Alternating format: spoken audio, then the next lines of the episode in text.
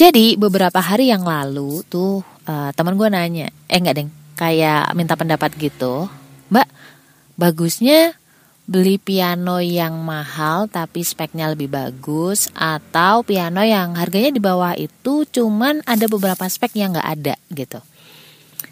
Terus lu tau nggak jawabannya? Jawaban gue apaan? Jadi gini, gue jawab gini ya. Karena kalau mau diceritain nanti bisa jadi panjang kali lebar. But intinya aku highlight kesampingkan dulu soal harga uh, harganya gitu. Yang paling penting pertama dua-duanya apakah masuk budget atau enggak. Terus yang kedua uh, sesuai kebutuhan. Jadi jangan sampai over spec atau under spec. Artinya kalau misalkan lu cuma butuh buat office, misalkan lu beli laptop nih. Kalau cuma untuk keperluan uh, office kayak Microsoft Word, Microsoft Excel, kamu nggak perlu beli laptop gaming gitu. Atau laptopnya videographer kan. Poin paling penting banget aku bilang ke temanku, lo harus paham bahwa ini tuh bener-bener yang kamu inginkan. Ya, beli beli piano ya. Temanku beli piano. Artinya bukan semangat tai kuku gitu, tai kuku. bukan semangat tai ayam aku tuh mau ngomong anget-anget kuku gitu kan. Cuma kan orang-orang ya itu tuh apa sih perumpamanya biasanya tai ayam gitu kan. Jadi jadi jangan sampai kayak tai, tai ayam gitu anget-anget di awal doang. Kemudian di tengah melempem. Dan for information teman gue adalah golongan darah B. Jadi harap sabar karena kadang-kadang mereka tuh mereka kita tuh semangat di awal tapi melempem di tengah jalan apalagi kalau udah menemui kesulitan Jadi PR-nya golongan darah B adalah sabar dulu ketika menginginkan sesuatu. Let's say tunggu sampai minimal tiga hari masukin ke wishlist dulu. Yakini memang inilah yang lo mau gitu. Secara mudahnya tuh sebenarnya gue tuh pengen tahu atau ngasih tahu ke teman gue, is this your passion or not? Karena ketika udah passion, uh, apa ya? Ketika lo ngebeli sesuatu itu bukan bukan soal uang lagi gitu loh udah nggak sayang lagi cakut cakut takut nyesel aja. Bukan gimana gimana ya piano itu kan larang cuy. Mahal. Iso nggak motor second satu lah dapet lah masih dapat yang bagus gitu. Jadi sayang aja eman kalau misalkan cuman buat nyoba-nyoba atau iseng-iseng nyoba nyari tahu. Jadi aku sempat sempat kasih saran sih ke dia gitu. Coba dulu coba dulu main piano minimal sampai 6 bulan lah gitu. Kamu rasain dulu apakah memang itu beneran cinta lo atau bukan. Nah terus pianonya gimana? Pakai piano orang dulu. Selanjutnya dia nanya, emang cara memahami bahwa ini tuh beneran passionku atau bukan gimana mbak? Ini menarik and I would let you know the truth. Aku bakal cerita juga uh, sebenarnya passion itu apa kenapa ya orang-orang Indonesia tuh banyak banget yang banyak loh, gue bilang mayoritas mereka nggak tahu passion mereka apaan. Kemudian gimana sih caranya memahami atau menemukan passion? Ya, insya Allah. Assalamualaikum warahmatullahi wabarakatuh. Hai, ini Ria. Kamu lagi ada di podcast Self Healing, podcastmu yang sedang belajar berdamai dengan luka melalui psikologi Islam.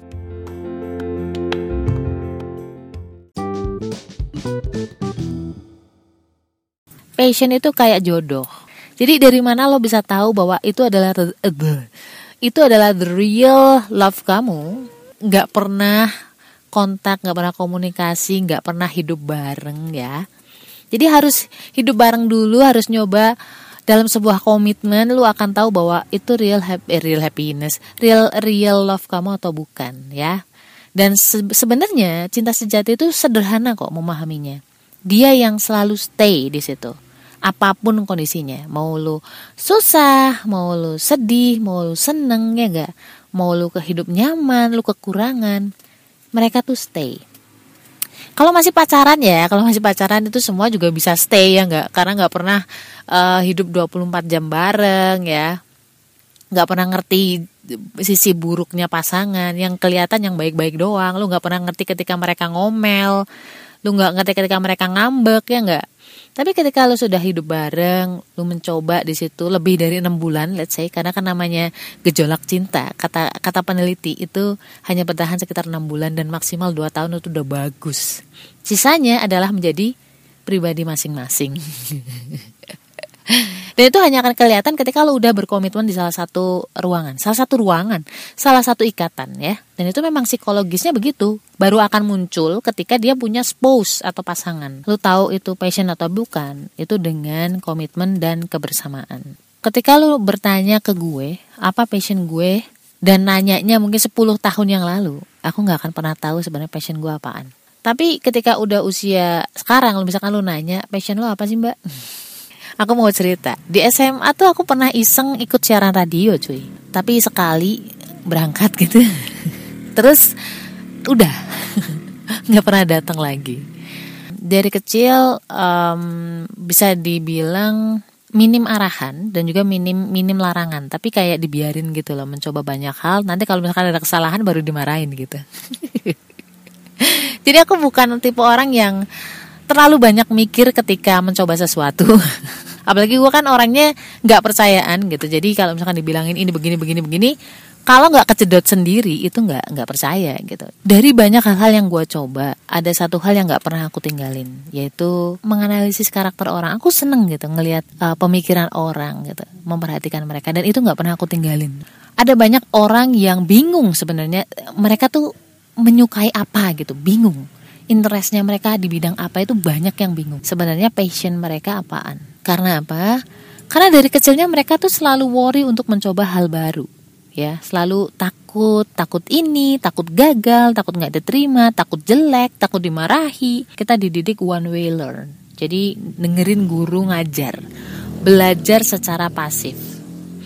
Misalkan ada orang mau nanya nih, mau berpendapat, mau ngomen, minimal ngacungin tangan aja ya itu tuh takut gitu misalnya ada yang nanya bu gurunya nanya nih ada yang mau bertanya tuh diem langsung zeng. Coba. Jadi cara paling mudah ketika lo jadi guru cara paling mudah menenangkan kelas adalah dengan bertanya ada yang mau nanya enggak tuh langsung diem semuanya. Kalau misalkan ada orang satu ya ngacungin tangan atau ngacungin jari ngacungin jari. Itu langsung di uh gitu. Cemooh lah, dibully lah, di cing cing cing cing sih? Ya kayak gitulah kayak, wih sok pinter, wih gaya nanya kayak gitulah. Dan di masa-masa itu pendapat teman-temannya itu pendapat yang meter atau penting buat buat seseorang anak-anak pelajar terutama. Efeknya dia jadi minder ya nggak berani nggak pede. Yang hancur apa? Kepercayaan dirinya self confidence-nya belum lagi kalau ngelakuin kesalahan baik di sekolah di rumah di lingkungan sekitar itu langsung dimarahin, disalah-salahin, dihukum. Lagian ya, Dud, kalau misalkan keliru satu huruf aja. Kenapa sih emangnya? Kesalahan satu huruf, let's say misalkan ya, parahnya nih. Satu ditambah satu sama dengan tiga. Itu kan salah tuh ya, kan absolut ya. Itu bisa dibenerin sambil jalan tau gak? Tapi kalau hatinya udah remuk dari kecil tuh udah rasa percaya dirinya udah hancur, rasa berharganya juga nggak ada ya. Butuh bertahun-tahun untuk bisa membetulkannya kembali.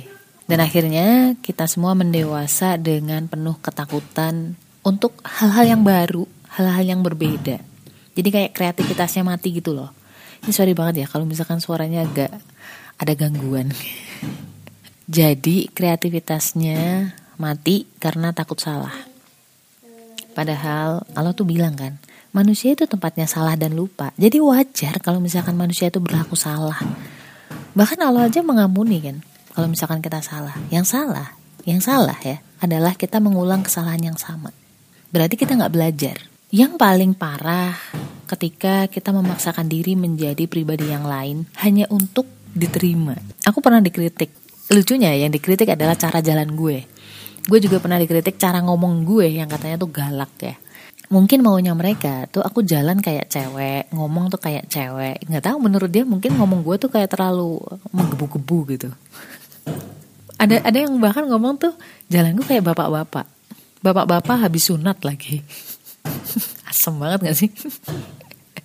Demanding gitu. Ketika ada orang yang berbeda ada orang yang lain menurut mereka tuh salah Tapi untungnya karena gue kan golongan darah B ya Golongan darah B itu gak akan peduliin omongan orang yang menurut dia itu gak penting dan gak berpengaruh dalam hidupnya. Tapi kan gak semua orang kayak gue ya kan? Ada orang-orang yang tetap mikirin itu.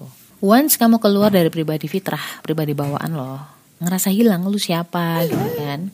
Gak tahu gue siapa, gak tahu gue di mana, mau ke mana, tujuannya apa jadi di sekolah itu tuh kita dituntut untuk menjadi sama. Bahkan ikan kalau misalkan dia dituntut untuk bisa manjat pohon, dia akan di, di, dicap bodoh. Dan di sekolah, parameter kita hanyalah kepintaran akademis yang dianggap pinter. Padahal di zaman sekarang, di era digital zaman sekarang, skill doang tuh gak cukup cuy.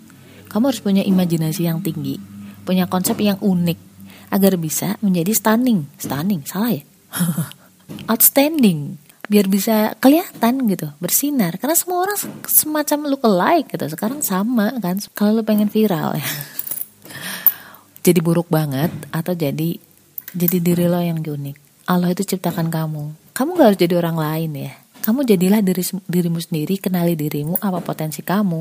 Dan jadilah orang yang bermanfaat dengan itu semua. Nggak semua orang harus jadi PNS kok. Gimana sih cara kita memahami passion diri kita sendiri ya yang pertama, jangan takut mencoba hal-hal yang baru. Apa pun pokoknya kamu tertarik di hal tertentu lakuin. Coba dulu gitu. Nggak usah khawatir ini itu, nggak usah overthinking ini. Kalau lo pernah dengerin podcast gue di awal-awal banget nge-podcast ya. Aduh ya ampun subhanallah deh amuradul gitu. Malu-maluin sih sebenarnya. Suaranya gak jelas, ngomong apa gak jelas. But aku gak peduli dan gue tetap jalan. Jadi gue tuh mulai podcast tahun 2019 if I'm not mistaken ya. Lu bisa bandingin dengan sekarang yang agak masih amburadul tapi rodok lumayan gitu loh. Terus kemudian yang kedua, ketika lo menemui kesulitan, ada yang susah gitu ya, yang namanya hidup, yang namanya ketertarikan, pasti ada saat di mana lo menemukan, ih kenapa ini nggak kelar, nggak bisa, nggak ada jalan keluar, ya kenapa ini mentok nih, gitu kan?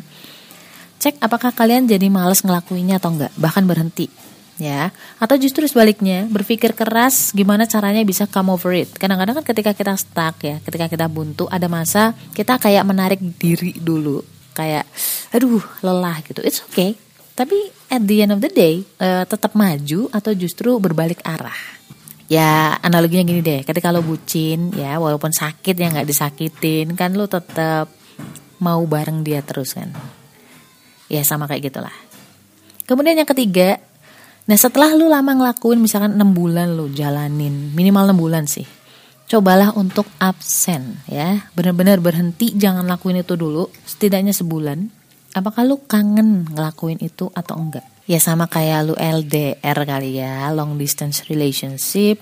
Gak ada kabar sehari tuh kangen berada passion sama dengan bucin. Simple.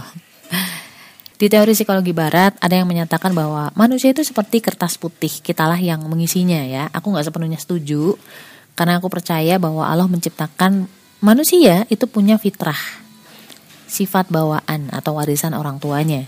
Makanya kenapa ada orang yang sukanya masak, gua enggak. ada orang yang sukanya ngutang-ngatik barang, ada orang yang eh, suka musik, ada orang yang suka ngutang-ngatik psikologi orang, suka ngulik kehidupan orang lain ya. Mungkin dia ahli psikologi sebenarnya. Jadi macam-macam. Bahkan anak gue itu kakak dan adik itu punya sifat yang sangat-sangat berkebalikan itu dari lahir bahkan sejak dalam kandungan dia punya karakternya sendiri-sendiri. That's why aku bilang bahwa manusia itu lahir nggak seragam. Dia punya uh, naluri bawaan. Karena gue observe anak-anak gue sendiri. Pak sampai sekarang masih sangat berbeda banget. Berdoalah agar Allah memberi petunjuk membukakan jalan agar kita tuh bisa menemukan interest kita tuh di mana sih dan jangan lupa berdoa agar apa pun interest itu, interest, apa pun passion kita, itu selalu ada di jalan dia, di jalan Allah. Gak mungkin kan ada orang passionnya nyuri, ada orang passionnya nyolong gitu kan, kan lucu. Karena pasti bertentangan dengan fitrahnya dia. Dan berdoalah agar Allah mencintakan kita kepada segala sesuatu yang Allah cintai. Dan masing-masing orang memiliki jalannya sendiri-sendiri. Makanya setiap kali sholat adalah meminta petunjuk sama Allah siapa pun masalahnya kita tuh nggak punya kuasa apa pun. La haula wala quwata illa billah. Minta pertolongan sama Allah. Serahkan solusi itu sama Allah. Kita melakukan apa yang harus kita lakukan. Oke? Okay? stay love and assalamualaikum warahmatullahi wabarakatuh